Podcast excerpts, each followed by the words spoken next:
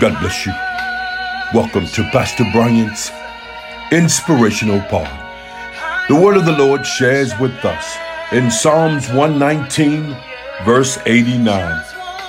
Forever, O Lord, thy word is settled in heaven. I've come to encourage you on today that regardless and in spite of what you're going through, regardless of this pandemic and what's happening in our world, God's word is a done deal. Regardless of what they said, God said, You're fearfully and wonderfully made. Regardless of what they said, God said, You can do all things through me that strengthens you. Regardless of what they said, God said, I've never seen the righteous forsaken, nor his seed begging bread.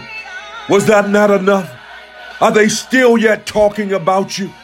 Well, God's word that is settled in heaven says, I will never leave you nor forsake you. Look, I've come to encourage you on today that there are many voices, many things that are attempting to distract us from the word of God.